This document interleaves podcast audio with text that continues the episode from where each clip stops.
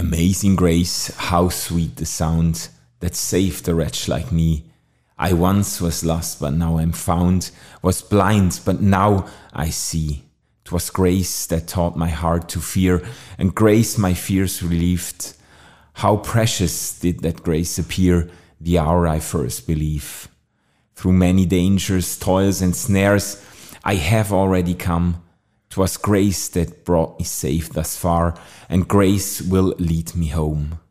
The Lord has promised good to me, His word my hope secures. He will my shield and portion be, as long as life endures. Yes, when this flesh and heart shall fail, and mortal life shall cease, I shall possess within the veil a life of joy and peace. The earth shall soon dissolve like snow, the sun forbear to shine, but God who called me here below will be forever mine.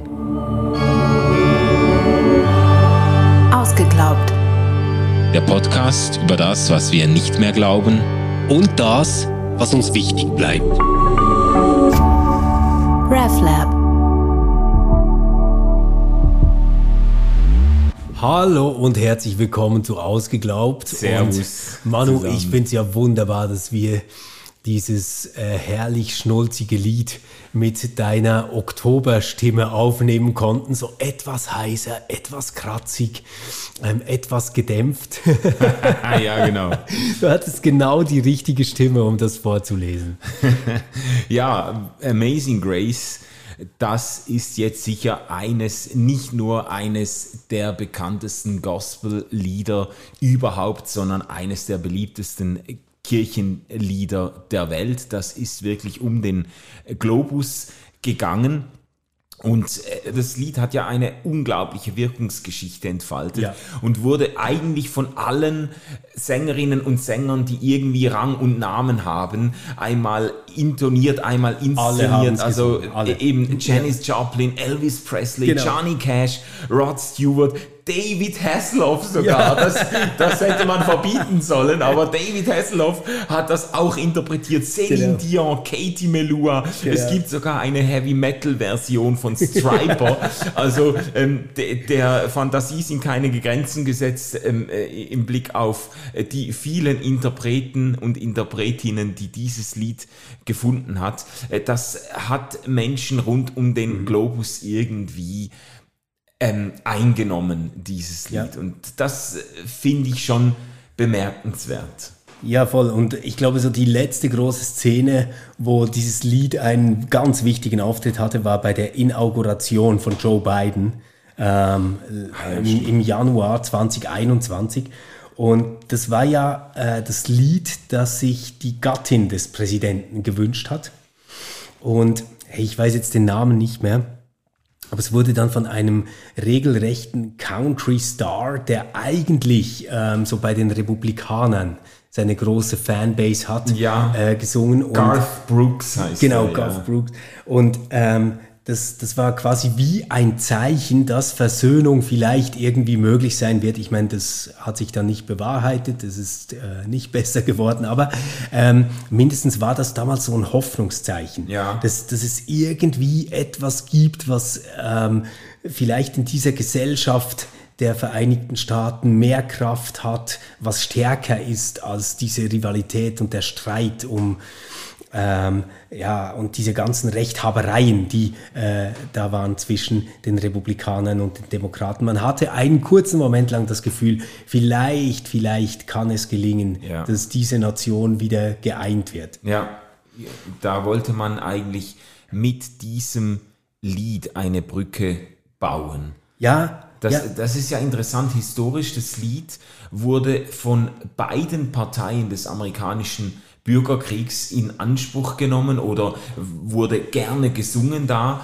und sogar bei den indigenen Völkern, die, Ja. die Cherokee-Indianer, äh, wie man zumindest früher sagte, die, äh, die haben das als inoffizielle Nationalhymne Genau. übernommen und bei der Beerdigung ihrer Toten ähm, gesungen. Das fand ich schon bemerkenswert. Also das und, und eben dann auch die ähm, afroamerikanische Spiritual-Szene, Gospel-Szene hat das Lied dann übernommen, obwohl es eben aus diesem, aus diesem sehr ambivalenten oder sage ich jetzt mal, von, von einem Menschen verfasst wurde, der eben gerade nicht auf der, äh, zumindest lange Zeit nicht auf der richtigen Seite der Geschichte stand, oder? Ja. Ähm, Ja, aber vielleicht ist das ein, ein generell wichtiger Hinweis, dass es ähm, gerade in der Musik immer wieder gelingen kann, dass ein Werk viel, viel größer und bedeutender ist als der Autor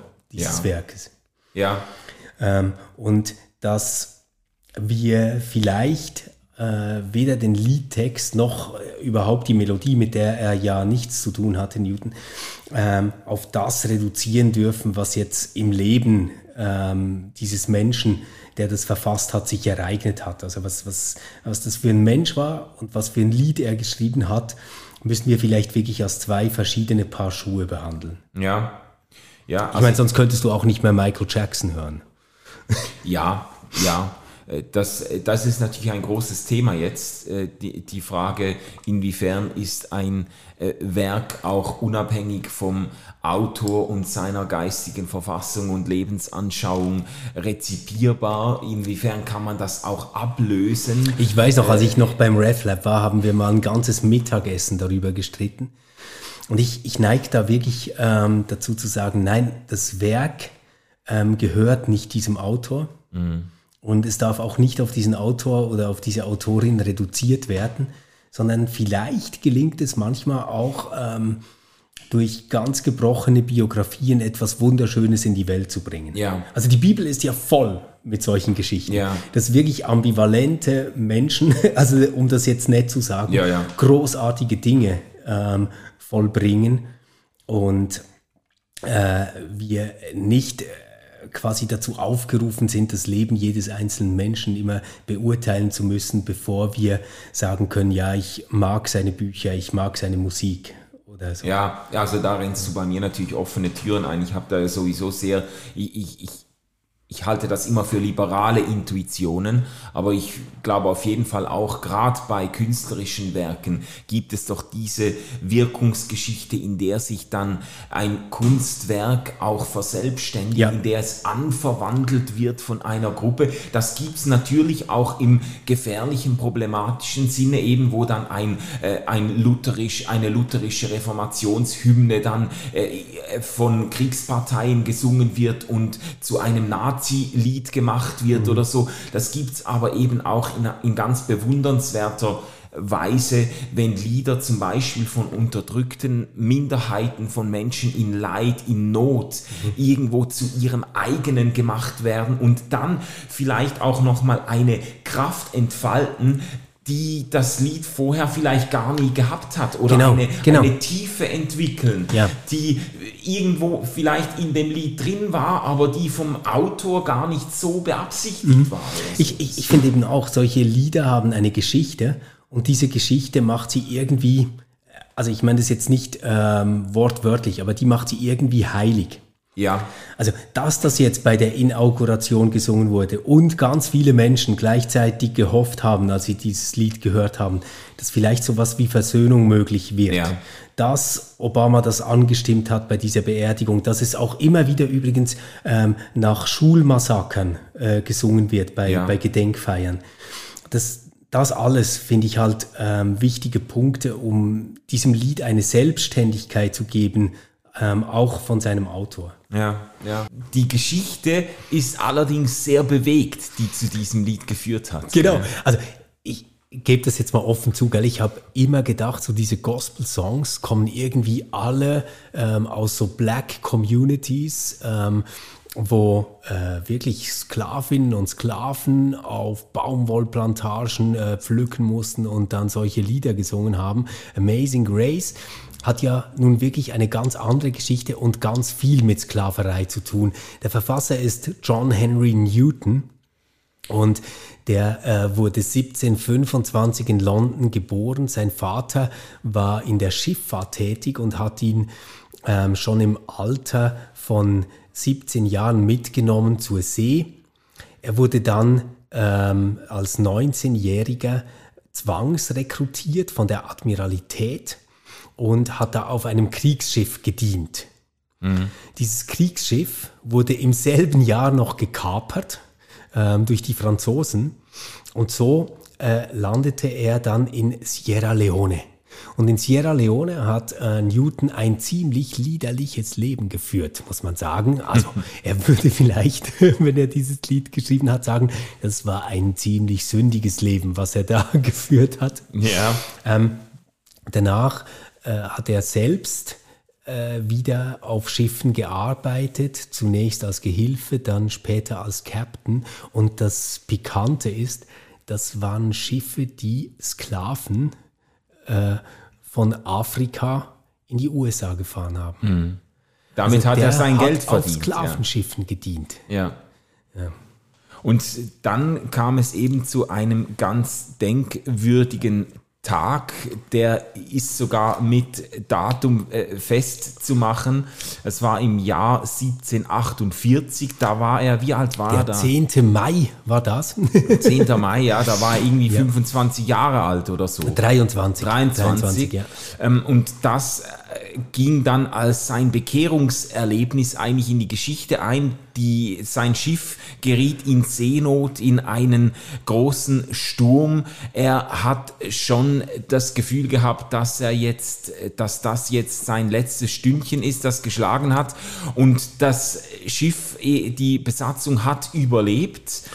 Und dann hat er sich bekehrt, alle Sklaven freigelassen und fortan für die Befreiung der Sklaven gekämpft. Ja, das wäre jetzt schön, wenn die Geschichte so schwarz-weiß abgelaufen wäre. Das ist aber eigentlich nicht die Story, weil Nein. er hat dann noch 30 weitere Jahre äh, in diesem äh, Sklavenbusiness oder zumindest noch viele weitere Jahre in ja, diesem Sklavenbusiness gearbeitet und erst nach 30 Jahren hat er das Lied dann mhm. geschrieben im Rückblick auf dieses einschneidende Erlebnis. Ja, er wurde dann noch befördert, wurde sogar Kapitän ähm, auf einem dieser Schiffe und hat noch drei Fahrten selbst geleitet später. Äh, dann hat ihn ein Schlaganfall zurückgebunden und auf ärztlichen Rat musste er dann die Seefahrt aufgeben, hat dann zunächst noch als Tiden-Sachverständiger beim Zollhaus in Liverpool gearbeitet also es ist eigentlich einer, der äh, den Meeresspiegel äh, berechnen musste, wie hoch der ist, je mhm. nach Gezeiten. Und ähm, erst nochmal weitere sieben Jahre später hat er sich dann entschlossen, einen Weg als Geistlichen einzuschlagen, wurde dann 1764 zuerst zum Diakon und dann ähm, auch zum anglikanischen Priester äh, ordiniert. Also 1764 ähm, das heißt, da war er dann äh, schon 39 Jahre alt, also kann man sagen, einer, der es über den zweiten Bildungsweg gemacht hat. ja, genau, genau, genau. Für, seine, seine, für, die, für die zweite Lebenshälfte hat er sich dann dem geistlichen Geschäft zugewandt, mhm. hat dann als äh, in Zusammenarbeit mit dem Dichter William Cowper äh, viele geistliche mhm. Lieder geschrieben und sein bekanntestes Lied ist eben Amazing Grace geworden. Da hat er, das hat er im, im, im Jahr 1772 erst verfasst und hat eigentlich ein Stück weit auch so seine geistliche Biografie drin verarbeitet, genau. ganz stark verdichtet auf diesen einen Bekehrungspunkt, diesen einen Wendepunkt, den er eben ähm, mit diesem Rettungserlebnis ähm, in jungen Jahren in Verbindung bringt. Da, äh, da hat ihn eben diese Amazing Grace, diese rettende, erstaunliche Gnade Gottes eingeholt oder so, zumindest so perspektiviert er seine Geschichte in diesem Lied dann. ich glaube, diese Perspektivierung ist ja irgendwie typisch für christliche Erzählungen. Ja. Also wir haben das bei Paulus, das Damaskus-Erlebnis. Mhm. Ähm, dann äh, bei Augustinus haben wir das in seiner Biografie. Ja. Äh, dann äh, Martin Luther kennt das natürlich auch, oder? Mhm. Der, der kommt ins Gewitter und schwört, dass er äh, sein Leben dem lieben Gott übergeben wird, wenn, wenn es denn weiter fortbestehen soll, wird ja. nicht Jurist, sondern Theologe, tritt in den Orten ein. Also die, die Geschichte ist voll von Menschen, die ein bestimmtes Bekehrungserlebnis haben, von dem sie sagen würden, da hat sich alles umgedreht. Etwas besonders und vor allem auch besonders jetzt im geistigen Umfeld von John Henry Newton ist, dass es dann nochmal 30 Jahre dauert, bis das wirklich Folgen äh, hat. Ja, weil er erst dann eigentlich in seiner Hinwendung zum geistlichen Beruf sich dann auch offiziell von der Sklaverei distanziert, mhm. ähm, den Kolonialismus kritisiert und äh, mit seiner Geschichte, er gibt ja dann seine Geschichte als Biografie heraus, die ist offenbar zu einem Bestseller in der Zeit geworden und hat auch William Wilberforce mit angestoßen, genau. seinen Kampf für die Abschaffung der Sklaverei zu führen. Mhm. Also da ist er sehr einflussreich geworden, wirklich gegen äh, die Sklaverei, äh, hat aber selbst eigentlich jahrzehntelang sein, sein gutes Geld mit dem Sklavenhandel verdient. Mhm. Ja.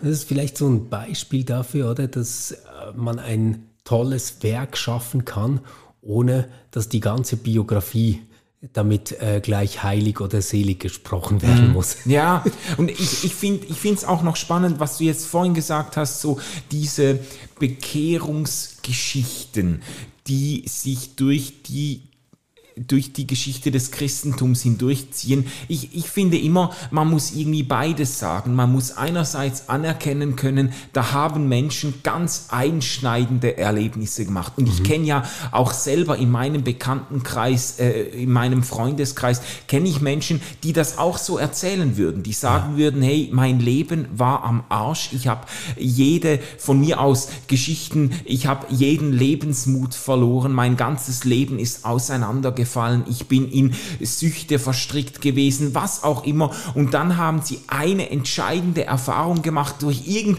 das sind dann ganz verschiedene Stories, aber irgendwie sind sie mit diesem, mit dem christlichen Glauben, mit Jesus Christus in Berührung gekommen.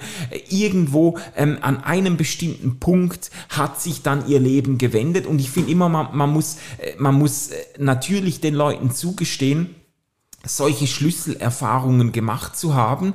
Und gleichzeitig muss man sich bewusst sein, dass die Art und Weise, in der wir unser, unsere Lebensgeschichte wahrnehmen und auch dann weiter erzählen, das ist ja nie die, der, der unverstellte Zugriff auf genau. unser eigenes Leben, ja. sondern wir erzählen ja unser Leben auch immer in sage jetzt mal, als Teil einer Erzählgemeinschaft und nach bestimmten Gepflogenheiten, ja. auch wenn uns das nicht so bewusst ist, aber es hat ja auch gerade im Pietismus ähm, und dann in der Erweckungsbewegung, in den, äh, der englischen, amerikanischen Erweckungsbewegung, hat es auch so ein bisschen ein... Ähm, ähm, du hast das auch schon ein Formular genannt, ja. äh, so eine, eine bestimmte Art und Weise gegeben, in der man eben seine Geschichte erzählt. Also übrigens ganz gut untersucht ist das ähm, für pietistische Abschiedsbriefe. Also ah, ja. Abschiedsbriefe jetzt nicht äh, im, im Sinne, dass, dass sich äh, jemand das Leben nimmt, mhm. sondern dass jemand weiß, okay, es geht aufs Ende zu und schreibt dann quasi einen letzten Brief, wo ein Fazit gezogen werden soll über dieses ganze Leben. Ja. Ähm, und da ist das äh, wirklich breit untersucht. Das folgt einem bestimmten Formular. Und auch dieses Bekehrungsmoment ist da mhm. immer ganz entscheidend. Jetzt, jetzt muss ich dir aber was Witziges erzählen. Ich hatte ja mal so in den späteren Teenagerjahren durchaus auch Kontakt zu freikirchlichen Freunden und Freundinnen. Mhm. Und da war eine wichtige Frage immer, ähm, hast du dein Leben Jesus übergeben? Mhm. Und ähm, ich, ich habe es wirklich nicht verstanden. Also ich mache mich jetzt nicht lustig drüber, ich habe es echt nicht verstanden. Weil da ging es irgendwie wie darum, genau so eine Geschichte erzählen zu können. Ja. Also ich war so und so und alles war dunkel und finster und dann kam dieser bestimmte Tag, dieses Ereignis und ich wurde von allem frei und seitdem ähm, gehöre ich zu Jesus. Mhm. Jetzt gell, so als äh, landeskirchlich sozialisiertes Kind, das irgendwie ähm, getauft wurde mit drei Monaten, äh, in die Sonntagsschule geschickt wurde, dann im Religions- und Konfunterricht war, war das für mich einfach immer äh, etwas, wo, wo ich quasi keine Geschichte zu erzählen hatte. Ja, ja. Also ich, ich hatte keine solche Story. Ja. Ich, ich habe immer nur gedacht, naja, eigentlich äh, so von Geburt an wahrscheinlich. Ähm, Genau. Hat mein Leben dem Herr Jesus gehört, weißt du? Ja. Ähm, und ich, ich, ich habe dieses Moment nicht. Ja, und ich kenne diesen, dieses Unbehagen oder ich kenne sogar einen gewissen Druck in meinem eigenen Leben, diesen Bekehrungszeitpunkt festmachen zu können. Ich kenne das aus, aus Zeiten, in der ich mich ganz stark auch in der pfingstlich-charismatischen Szene bewegt habe, wo das ganz entscheidend war, dass man so eine Geschichte erzählen konnte. Und dann geht man bewusst oder unbewusst eigentlich seine Biografie durch auf der Suche nach dem einen Moment, äh, wo mir eben die Augen geöffnet wurden und äh, hat dann vielleicht auch eine eine starke Motivation, die Dinge irgendwie so herzurichten, dass das irgendwie passt auf ein Bekehrungsformular genau. Und und dann wird eben halt die eigene Biografie auch in ein bestimmtes Narrativ eingepasst. Ja, ja. Und da, das muss man sich einfach bewusst sein. Ähm, äh, das gilt aber selbstverständlich nicht nur für Bekehrungsgeschichten, das gilt auch für die Art und Weise, wie, wie Menschen sonst ihre Geschichte erzählen. Ganz klassisch ist ja, wie sich ein Paar kennengelernt hat. Ah ja, ah, Also ja. das, das, das sind ja auch immer diese Geschichten mit, ah, ich war nur in unglücklichen, schlimmen Beziehungen und ich dachte, ich bleibe für immer allein und eigentlich hätte ich das auch getan, aber dann kam sie. Ja, ja, ja, ja, ja, ja. Ja, das Verrückt, stimmt. Das ist ein, ein schöner Ja. Vergleich. Ja. Auch da ist man ein Stück weit in Gefahr oder zumindest äh, unweigerlich äh, in der Tendenz, seine Geschichte bestimmten Vorgaben anzupassen. Und da- das, also ich würde das auch gar nicht sagen, um jetzt irgendwie die Glaubwürdigkeit solcher Geschichten grundsätzlich zu hinterfragen, sondern einfach um sich bewusst zu machen, ähm, äh, meistens sind die Dinge komplexer, meistens sind die Dinge auch viel bunter oder graustufiger als diese schwarz-weißen Vorgaben es, er, äh, es dann er, erlauben. Ja. Ähm, Das gilt vielleicht eben auch für diese, äh, für dieses Lied oder für die Story hinter diesem Lied. Aber ich muss. Ja, genau. Also das, das wäre ja, wir, wir können das jetzt nicht rausfinden. Ich habe tatsächlich gegoogelt, aber ähm, das lässt sich jetzt natürlich nicht rekonstruieren, wie wichtig war der Seesturm Ja. und wie wichtig war der Schlaganfall. Oder das, das werden wir jetzt nicht mehr rauskriegen. Ja. Und das, was wir jetzt haben, ist ein Leben, das einige Umbrüche gehabt hat, das vielleicht einige Zweifel gehabt hat und dann auf sich selbst zurückblickt und eine Geschichte erzählt. Ja, Und ich genau. glaube, ähm, wir müssen hier gar nicht zu Gericht sitzen und sagen, ist diese Geschichte richtig erzählt Ja, ja, oder hat der richtig gelebt oder sowas. Das, das macht ja alles keinen Sinn.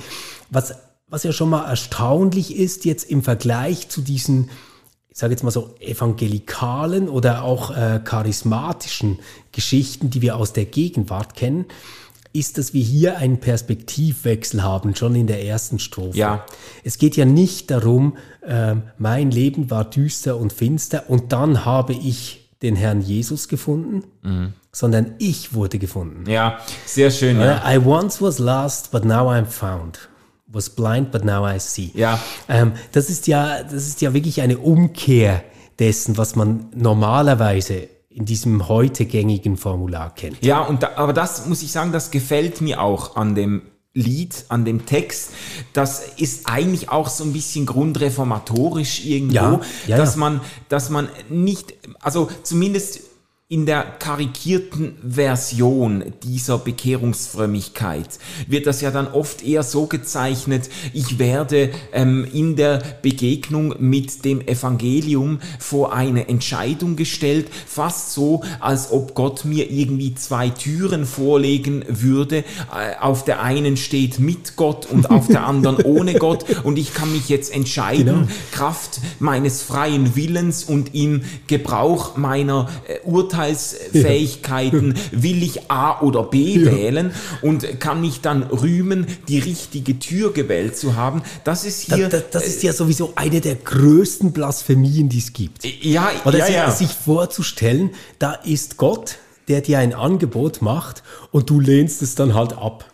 Also ich meine, das ist totaler Unsinn. Und deswegen finde ich, also bei allem, was ich dann auch gerne noch kritisiere an diesem Lied, es gefällt mir halt, weil es wirklich diese reformatorische, also diese näherhin sogar reformierte Einsicht äh, zum Besten gibt, dass da zuerst Gnade ist, also Ja. zuerst Evangelium ist und dann bekomme ich mich überhaupt als Sünder in den Blick. Ja. Das ist ja der große Unterschied, wenn, wenn man jetzt etwas ähm, pauschalisieren will, zwischen lutherischer Theologie und reformierter Theologie dass Luther eigentlich davon ausgeht, ähm, unter der Sündenlast breche ich fast zusammen. Und ich werde durch die Last der Sünde überführt und merke dann, dass mein Leben verloren ist, dass ich selbst verloren bin. Und in dieser letzten Verzweiflung ergreife ich dann quasi äh, die Hand Christi und äh, werde dann errettet und ähm, von äh, meinen Sünden quasi gerecht gesprochen, gerechtfertigt. Also quasi zuerst Sündenerkenntnis, Ja. dann Evangelium. Und das läuft ja bei den Reformierten genau umgekehrt. Das ist ja zuerst werde ich gerechtfertigt, zuerst Gnade, zuerst Evangelium. Und erst aus dieser Perspektive, wo ich schon gerechtfertigt bin, bekomme ich in den Blick, dass ich ein Sünder bin. Also dieses äh, Simul Justus ac peccator, also dieses äh, Sünder und Gerechtfertigter zugleich, bedeutet für einen Lutheraner etwas ganz anderes als für einen Reformierten. Für den Lutheraner bedeutet es, Du steckst ganz tief in der Scheiße und wenn es nicht mehr geht, dann überführt dich dieser Umstand dazu, dass du Gnade brauchst. Bei den Reformierten bedeutet es, du bekommst Gnade und aus dieser Gnade siehst du erst, in welcher Scheiße du eigentlich gesteckt hast. Ja, also ich, ich, ich kann das jetzt theologiegeschichtlich ein bisschen zu wenig beurteilen, ob diese, ob diese scharfe Gegenüberstellung äh, gerechtfertigt ist, aber ich, ich finde, ich habe das zumindest so, ähm, also ich finde das stark an dem Lied zum Ausdruck gebracht, dass eben zuerst die Gnade besungen wird, die mich dann erst in Stand setzt, mich als Sünder zu erkennen und das auch zum Ausdruck gebracht wird, nicht ich habe Jesus gefunden, ich habe Gott gefunden, sondern Gott hat mich gefunden, da ist mir etwas widerfahren, da hat mich etwas äh, heilvoll eingeholt und aus dieser Perspektive sehe ich jetzt mich und die Welt äh, ganz in einem ganz anderen Licht. Jetzt sind mir, heißt es ja dann, I was blind, but now I see. Jetzt sind mir quasi die Augen die Augen geöffnet worden Ja. und ich habe das schon jetzt in meiner evangelikalen Sozialisierung eben eher umgekehrt Ja, ja, erlebt, genau. wie du das jetzt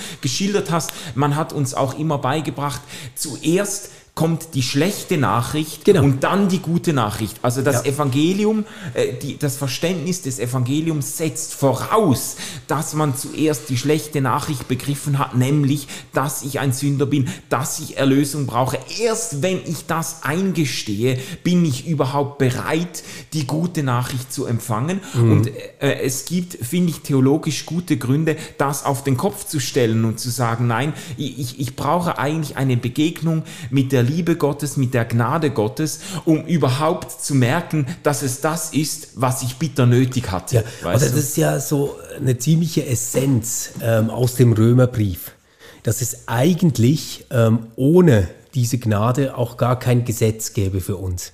Also be bevor wir es nicht sehen, können wir gar keine Sünder sein. Äh, Und das ist, das ist etwas, was dieses Lied hier überall durchspielt. Also auch zweite Strophe, it was grace that taught my heart to fear. Also es war Gnade, die mein Herz Furcht lehrte. Also quasi nicht, ich habe mich gefürchtet und dann kam Gnade, Ja, ja, sondern ja. es war die Gnade selbst, Ja. ähm, die bei mir eine Furcht ausgelöst Eine hat. Gottesfurcht, Eine ja. Gottesfurcht nämlich. Und Gnade aber auch, die dann diese Ängste wieder gelöst hat. ja. Und ähm, da, da glaube ich tatsächlich, dass, dass es den ganz großen Unterschied gibt äh, jetzt zwischen diesem evangelikalen Muster, auch diesem lutherischen Muster, das echt darauf setzt, dass das Gesetz eine uns überführende Wirkung hat. Mhm. Also auch diese Bekehrungspredigten, die dann so aufgebaut sind, ich sehe, dass hier drin Menschen sind, die dies und jenes getan haben Ja, ja, und die, das, das, das wäre reformiert gar nicht möglich. Weil ein Reformierter glaubt eigentlich im Innersten immer, dass du dich selbst gar nicht als Sünder in den Blick bekommen kannst, bevor du nicht von Gottes Gnade erfasst bist. Ja, Also ja, das heißt, es muss immer zuerst das Evangelium kommen. Das ist eben in diesem Lied genau der Fall. Ähm, man, man sieht das wunderschön an der dritten Strophe. Ich, ich mache das jetzt mal auf Deutsch mit so einer holprigen Ja, genau. Übersetzung, damit man es auch wirklich versteht. Durch viele Gefahren, Mühen und Fallen bin ich bereits gekommen. Es ist Gnade, die mich sicher so weit brachte und Gnade wird mich heimgeleiten. Ja. So, jetzt könnte man das ja als einen quasi heroischen Song verstehen, der quasi sagt, ich habe alles immer überstanden, ich werde auch die Zukunft noch überstehen. Ah, ja. Aber dieses Lied sagt, nein, es ist Gnade, ähm, die, die mich ähm, dahin gebracht hat. Es ist Gnade, die mich so weit gebracht hat. Und quasi erst aus der Perspektive jetzt auf meine Vergangenheit sehe ich, dass das, was ich alles überstanden habe, nur dank dieser Gnade möglich war. Und weil ich das jetzt sehe, dass meine Vergangenheit in dieser Gnade Gottes aufgehoben worden ist, findet dann das sprechende Ich hier die Kraft zu sagen, ähm, diese Gnade wird mich auch heimgeleiten. Also quasi in die Zukunft ähm, projizierend. Also ich war schon immer in dieser Gnade drin. Ja. Die hat mich bis hierher gebracht, die wird mich auch übers Ende hinaus begleiten. Ja, ja.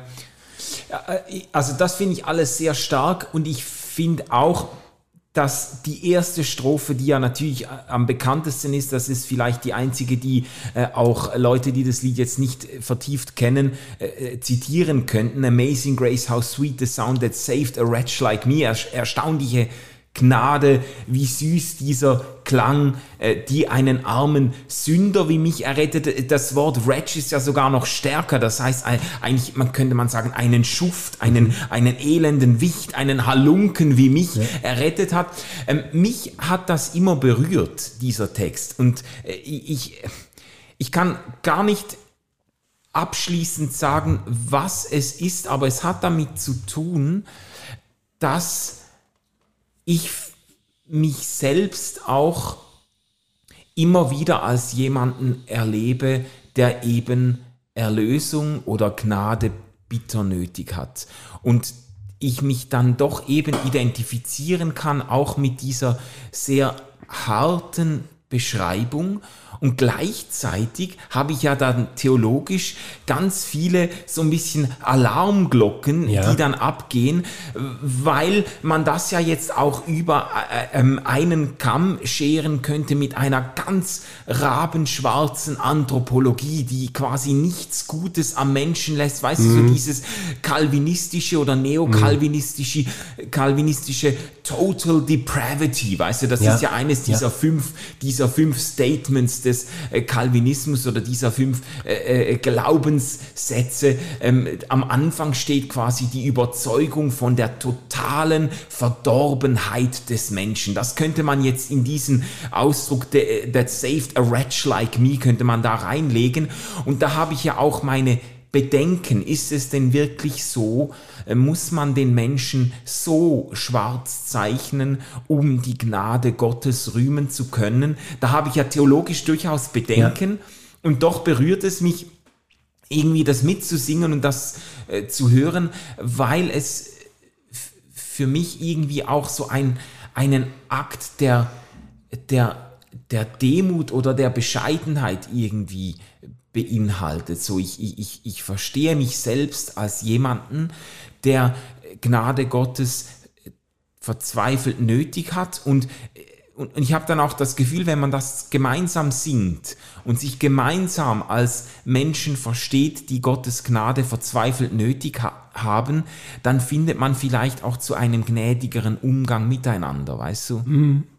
Ja, ich kann mir das vorstellen. Ich, ich glaube halt, letztendlich hängen solche Beschreibungen immer davon ab, was sie eigentlich ähm, bewirken sollen. Also wenn, ich, wenn ich jetzt quasi äh, die ganze Menschheit als liederliches Geschlecht, als böse Halunken darstelle und damit eigentlich einfach den Zustand der Welt erklären will, Ja. dann, dann finde ich das einfach nur blöd. Also so eine Religion brauchen wir nicht.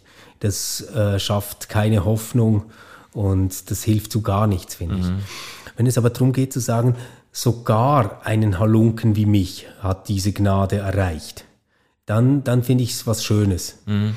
Also wenn wenn es eigentlich Hoffnung machen soll, ähm, also hey, wenn das bei mir sogar geklappt hat, wie viel eher dann bei euch allen, mhm. dann, dann gefällt mir das wieder. Oder? Ja.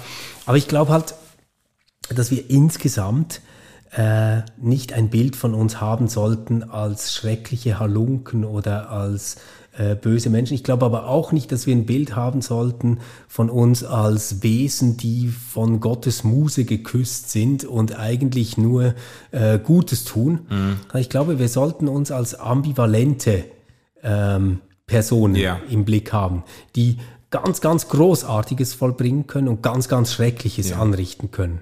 Und das, das halte ich so für ein realistisches äh, Bild vom Menschen. Ja. Und da finde ich halt, kann es wirklich im Christentum äh, auf beide Seiten hin schief gehen. Das eine ist so quasi, es ist eh völlig egal, was du tust, Manu. Hauptsache, du glaubst an den Herrn Jesus, dann bist du gerettet. Mm. Das ist das eine, oder? So mm. dieses, ähm, es, es geht gar nicht mehr um Manu, es geht nur darum, dass er gerettet ist bei Jesus. Ja. Also, das, das ist ja etwas, was wir jetzt gerade auch in der evangelikalen Bubble immer wieder hatten, wenn es um Donald Trump ging. Also was schaut ihr auf seine Taten? Es, es geht darum, dass er sein Leben übergeben hat.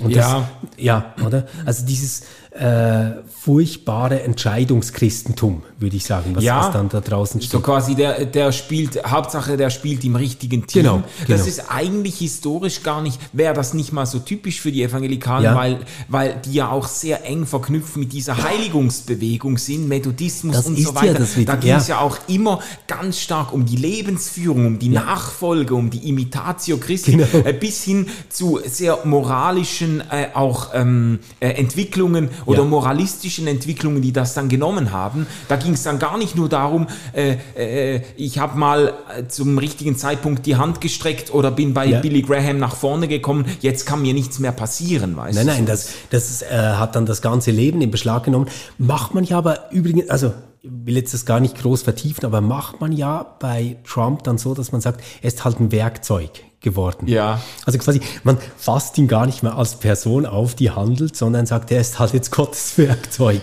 ja. äh, mit dem Gott Dinge tut, nämlich den Supreme Court neu besetzen oder sowas. Ja, ja, ja. Aber die andere Seite, auf die es schief gehen kann, die finde ich halt auch mega gefährlich und das ist so eine ähm, Zuschreibung des Menschen als jemand, der sich quasi dann doch im letzten immer wieder selbst rechtfertigen muss über das, was er tut. Mhm. Mhm. Also so wie Gott hat zwar alle Möglichkeiten geschaffen, dass du gut sein kannst, aber jetzt zeig mal, dass du auch gut bist. Ja. Das, das finde ich dann eben halt auch nicht tröstlich. Und deswegen, also wirklich in diesem Teil äh, bin ich ein ganz, ganz überzeugter Reformierter, weil ich, weil ich wirklich glaube, dass wir zunächst das Evangelium, also die gute Botschaft, also dieses Selbstbild von uns, dass wir Kinder Gottes sind, brauchen und aus diesem Selbstbild heraus kommt quasi die positive äh, Zusage, Motivation und der Glaube daran, dass man auch so leben kann wie ein Kind Gottes mhm. und nicht wie ein elender Schuft. Ja, ja, ja, ja. Das, das kann ich in dem Lied aber schon auch wiederfinden, weil die Gnade Gottes da besungen wird, nicht nur als ein Moment, das in der Bekehrung entscheidend wurde, sondern auch als eine Kraft oder eine Quelle des Lebens ähm, genau. im Fortgang. Also es, die Gnade wird quasi besungen als als dieses Berührtwerden von Gott, das ein ganz, eine ganz neue Welt eröffnet hat, aber dann auch als etwas, was mich irgendwo begleitet. Das heißt auch, die Gnade lehrt mich ähm, äh, zuerst zu fürchten, aber dann auch die Furcht loszuwerden, also eine falsche Angst mhm. loszuwerden mhm. und so mhm. weiter. Also die Gnade als ein Moment, das mich auch begleitet, das nicht nur genau. einmal punktuell in mein Leben einbricht und mich dann auf die richtige Seite holt ja. oder so. Das, ja. das kann man schon sehen. Ähm, also ich, ich würde auch sagen, dass dieses Lied hier typisch ist für diese äh, reformierte Haltung zuerst das Evangelium und dann das Gesetz. Ja. Ganz, ganz eindeutig. Ähm, und äh, es spielt auch anders als jetzt zum Beispiel Oh Happy Day nicht auf einen bestimmten Bekehrungsmoment ab. Mhm. Also hier musst du kein Datum mit Uhrzeit angeben können.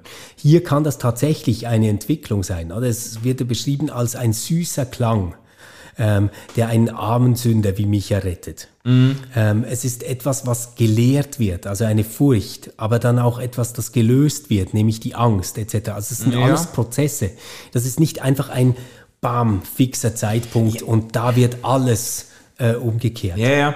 Äh, also, aber es ist halt schon es ist irgendwie schon beides drin, weil es heißt ja dann auch, ähm, äh, wie kostbar erschien diese Gnade in der Stunde, als ich erstmals glaubte. Also es wird ja. schon auch irgendwie festgemacht an einem Tag und einer Stunde, aber da ist eigentlich erst so, da wird erst die Connection hergestellt zu ja, dieser ja. Gnade, die mich dann begleitet. Was, genau. was man sicher sagen kann bei diesem Lied, jetzt auch im Unterschied zu den Kirchenliedern, die wir besprochen haben, oder ganz sicher im Unterschied zu diesem ähm, äh, großer Gott, wir loben dich, das ist ein Lied, das ganz konsequent aus dieser Ich-Perspektive geschrieben ist. Also es ist natürlich wirklich aus einer individuellen, individualistischen Erfahrung heraus wird das Lied geschrieben. Es geht hier, könnte man auch sagen, wirklich so um mich und meinen Jesus. Vom, mhm. Von der Bekehrung bis zum Ende bis zur glorreichen äh, Vollendung. Ja. Äh, ich ja. und mein Jesus. Viel mehr ist da nicht im Blick. Ja, und auch die ganze Schöpfung fällt da ziemlich flach, oder? Also äh, bei, bei großer Gott, wir loben dich, oder haben wir noch vor dir beugt der Erdkreis sich und ja. verkündigt deine Werke. Also da ist quasi wie alles, was uns umgibt, steht in dieser Gottesbeziehung. Hier ist das gerade nicht der Fall. Ähm, letzte Strophe finde ich äh, furchtbar. Äh, auf, auf Deutsch wäre das, die Erde wird sich bald auflösen wie Schnee, die Sonne aufhören zu scheinen, doch Gott, der mich nach hier unten rief, wird ewig mein sein. Mhm. Jetzt, mir gefällt das natürlich gar nicht, weil ich finde so, ähm, gerade wenn du jetzt zum Beispiel die Arche Noah-Geschichte nimmst und der Bund, der danach geschlossen mhm. wird, das ist ein Bund, den Gott mit allem, was lebt, schließt. Ähm, alle sind in diesem Bund mit drin. Und hier wird das Ganze wirklich so zu einer Ich-Du-Geschichte zwischen dem lieben Gott und mir und quasi äh, auch wenn die ganze Erde untergehen wird und die Sonne aufhört zu scheinen, unsere Beziehung bleibt. Ja, das kann man schon so sagen, das mag vielleicht ein mächtiges Bild sein, aber im letzten ist das eigentlich nicht das, worauf wir hoffen aufgrund der Verheißung, sondern worauf wir hoffen, ist, dass Gott das alles neu machen wird, mhm. mit uns zusammen, mit der ganzen Schöpfung, dass das Ächzen der Kreatur aufhören wird, ähm, dass wir alle zusammen, alles, was halt lebt, ähm, Gott ganz neu erkennen werden und äh, hier einen anderen Ort schaffen werden. Ja. Und nicht die Hoffnung auf einen anderen Ort irgendwo hinter dieser Zeit. ja, ja, also und da, das deckt sich auch mit meinen Jenseitsvorstellungen und Jenseitshoffnungen nicht. Und äh, da wird eine ganz starke äh, ähm, Zweiteilung eigentlich aufgerichtet. Die Erde, das, was hier, also es ist schon fast ein bisschen ein welt- und leibfeindliches Bild, mhm. was am Schluss gezeichnet wird. Das wird sich alles auflösen, das wird alles an Arsch gehen. Genau. Und dann heißt es ja sogar, ähm, der Gott, der mich nach hier unten rief. Also ja. es wird äh, da oben mit hier unten kontrastiert. Was hier unten passiert, hat eigentlich nicht wirklich eine genau. Bedeutung. Genau. Das wird alles vergehen. Und ich werde dann nach da oben äh, zu Gott gerufen und bei ihm irgendwo in immateriellen äh, himmlischen Sphären die Ewigkeit verbringen. Das äh, ist jetzt nicht eine Hoffnung, die ich, die ich unbedingt teile. Ja, weißt du, ich, ich finde das so schräg, weil das ja wirklich etwas ist, was ähm, man immer wieder findet in christlichen Liedern, Gebeten, in christlicher Literatur. Und eigentlich läuft das ja völlig dem Unser-Vater-Gebet zuwider, dass das ähm, jetzt wirklich so alle Christinnen und Christen auf der Welt vereint. Oder? Also ich glaube, wir hätten mhm. riesen Mühe als Christinnen und Christen zu sagen, kommt, wir stellen uns alle hinter dieses Glaubensbekenntnis. Ich glaube, das würden wir nicht mehr hinkriegen. Aber ich glaube, man könnte einen sehr, sehr breiten Konsens äh, finden und sagen, dass unser Vatergebet, das ist uns allen sehr wichtig. Mhm. Und jetzt in diesem unser Vatergebet kommt diese ganz markante Stelle, wo es heißt, wie im Himmel, so auf Erden. Ja. Es heißt gerade nicht, nachdem die Erde kaputt ist, nimm uns in den Himmel oder mhm. irgendwie sowas, sondern es ist ganz klar, der Ort, wo sich das Reich Gottes zu realisieren hat, ist diese Erde und der Himmel ist quasi das Musterbeispiel dafür, wie es hier sein soll. Aber es ist gerade nicht die Idee, ähm, ja, wenn es hier unten irgendwie zu warm wird und nicht mehr so gut läuft ähm, und wenn die Sonne aufhört zu scheinen, dann hole ich euch mal alle in den Himmel, sondern die Idee ist, ähm, ist euer Job hier auf der Erde, machen wir den Himmel. Mhm. Ja, ja.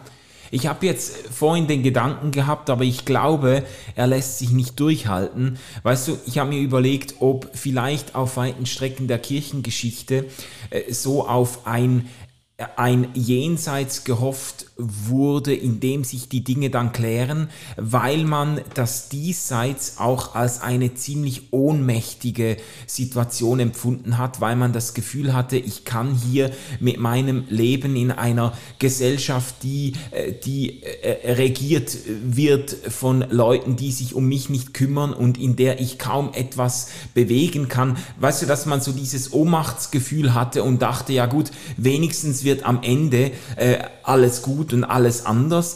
Aber das passt eigentlich jetzt auch auf dieses Lied und auf diese Zeit nicht mehr wirklich, weil ja dann schon auch im, äh, im, äh, im 17., 18. Jahrhundert schon auch ein rechter äh, Weltveränderungspathos teilweise ja, ja. aufgeflackert hat. Und bei den frühen Pietisten äh, sieht man das ja auch, die waren ja sogar sehr genau. optimistisch. Das waren richtige Weltveränderer, ja, die dachten, ja, jetzt, jetzt setzen wir das Reich genau. Gottes um. Genau. Ähm, also da, da passt das eigentlich nicht, nicht mehr wirklich. Schon, Aber ich denke, wir haben heute schon jetzt in westlichen Gesellschaften ein viel stärkeres Bewusstsein dafür, dass wir irgendwie ja, wie soll ich sagen, dass wir Teil einer Gesellschaft sind, die auch etwas verändern könnte, wenn sie es denn wollte und wenn ja, sie genau. sich dann zusammenraufen könnte ja. oder wie auch immer. Aber wir, wir, wir, wir, wir, wir können abstimmen, wir können Verhältnisse äh, beeinflussen. Also es, es ist so, äh, es, es ist heute wahrscheinlich äh, ungebührlicher und ungerechtfertigter als je zuvor, sich einfach auf irgendeine Jenseitshoffnung mhm. zu vertrösten, in der Gott dann alles richtet, was man doch hier selbst schon wenigstens Stück weit beeinflussen könnte. weißt du, genau. was ich ja, ich, ich, weiß ganz genau, was du meinst. Oder? Also äh, wir haben wahrscheinlich die äh, einfacheren und mächtigeren Tools, um die Welt zu verändern, als äh, das die Menschheit je hatte. Mhm. Also mit, mit Menschheit meine ich jetzt den Durchschnitt der, der Bevölkerung. Äh, wir, wir leben in demokratischen Verhältnissen, wir können mitbestimmen, wir können uns bilden, wir können ähm, diskutieren. Also das alles ist gegeben und es ist garantiert nicht der Moment, irgend auf dem Jenseits hinter dieser Welt zu hoffen, in der alles äh, gut wird, sondern wir sollten das wirklich so halten, wie Paulus sich das äh, gedacht hat. Äh, ich ich mache das gerne fest bei dieser Rede auf dem Areopag, ähm, wo er sagt, nein, es wird die Zeit kommen, da schickt Gott diesen einen Menschen ähm, der alles zurechtbringen wird. Mhm. Und dass das so ist, wissen wir, weil, weil der auferstanden ist. Mhm. Aber das ist keine Idee, dass er uns irgendwie aufsaugt mit so einem himmlischen Staubsauger auf irgendeine süße Wolke, wo wir eine Party feiern ähm, und dann da oben sind, sondern die Idee ist wirklich, dass Gott endgültig ähm, Erdenbürger wird und hier alles zurechtbringt. Das, das ist die, die Vorstellung, das ist die Idee. Also die Idee ist nicht äh, irgendeine himmlische, seltsame Kirche, sondern eine himmlische Polis hier auf der Erde. Also eine Gemeinschaft, äh, ja. die wir hier zu leben haben. Aber ja. wir, wir, wir müssen uns auch nicht auf etwas so stark fokussieren, dass jetzt dieser Text halt äh, ganz anders gesehen hat und nicht im Blick hatte. Vielleicht mal noch so als Schlussrunde, wo würdest du das Lied gerne hören, Manu? Was, was wäre so eine Situation, wo du sagst, da wäre es schön, wenn es gesungen wird? Hm. Ah, ich finde das noch schwer zu sagen. Ich kann mir vorstellen, das Lied bei meiner Beerdigung singen zu lassen.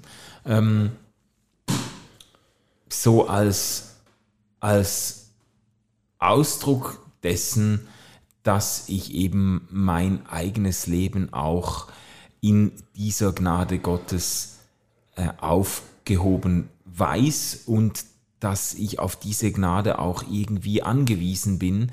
Ähm, problematisch ist dann hier jetzt halt, dass ich wirklich so diese, eben diese Jenseitshoffnung, wie wir es gerade besprochen mhm. haben, halt so nicht teile. Also da müsste man vielleicht dann doch äh, den letzten Vers rausstreichen. ähm, oder wir nehmen den einen Vers dazu, der, der nur in einigen Versionen des Liedes beinhaltet ist. Ähm, den haben wir nicht gelesen eingangs. Aber äh, den gibt's ja, manche, in, in, in manchen Liederbüchern wird der angefügt und da kommt dann interessanterweise auch diese Wir-Perspektive wieder ins Spiel. Ja. Ähm, when we've been there 10,000 years, bright shining as the sun, uh, we've no less days to sing God's praise than when we first began. Also wenn wir 10.000 Jahre dort äh, gewesen sind, hell scheinend wie die Sonne, haben wir keinen Tag weniger Gottes Lob zu singen, als wo wir angefangen haben. Also da wird angespielt hat auf die, auf die Ewigkeit, auf, in der Gegenwart Gottes, aber eben nicht nur individualistisch, sondern als als Gemeinschaft mhm. und ich würde mir das jetzt gerne noch hier auf der Erde denken. Dann, äh, dann kann ich an der Beerdigung glücklich werden. Ich, ich, ich sag dann, dass du das so gemeint hast. Ja, genau. genau.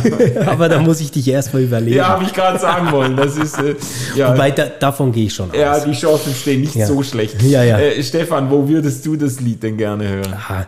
Ich, ich könnte mir vorstellen, dass es ein schönes Tauflied ist. Mhm. Schönes Tauflied, weil es ähm, genau dieses Evangelium, diese frohe Botschaft, dieses Aufgehobensein in Gott, noch bevor wir irgendetwas getan oder eingesehen oder verstanden haben, zum Ausdruck bringt. Und wenn ich es darauf reduziere, dann ähm, gefällt es mir auch theologisch, äh, wenn es darum geht, dass es irgendwie äh, unsere Zukunft, unsere ähm, Heilsvorstellung oder irgendeine Idee vom Paradies zum Ausdruck bringen soll, dann bin ich weg. Ja. Aber wenn es nur darum geht, dass wir ergriffen sind von Gottes Gnade, bevor wir irgendwas gemacht haben, ähm, dann gefällt es mir sehr gut. Und ist ja auch ein Lied, wo Menschen, die das jetzt gar nicht gut kennen oder so super easy einstimmen können. Und das finde ich halt auch immer wichtig bei äh, solchen Kasualien, äh, dass da nicht eine Gemeinde ist, die irgendwo am ächzen und stottern ist und eine Orgel, die tapfer dagegen ankämpfen muss. Also deswegen ähm, gerne bei der Taufe. Ja, ihr Lieben, ähm, das waren unsere Gedanken zu dem absoluten Gospel- und Kirchenlied-Klassiker Amazing Grace. Nächste Woche werden wir uns unterhalten, auch über ein sehr bekanntes Lied, das ein Kinderlied, ja, das viel zu reden geben wird. This Little Light of Mine, I'm Gonna Let It Shine. Also bis wir da unser kleines Licht wieder werden scheinen lassen, wünschen wir euch eine super Woche. Macht's gut und bis bald. Tschüss.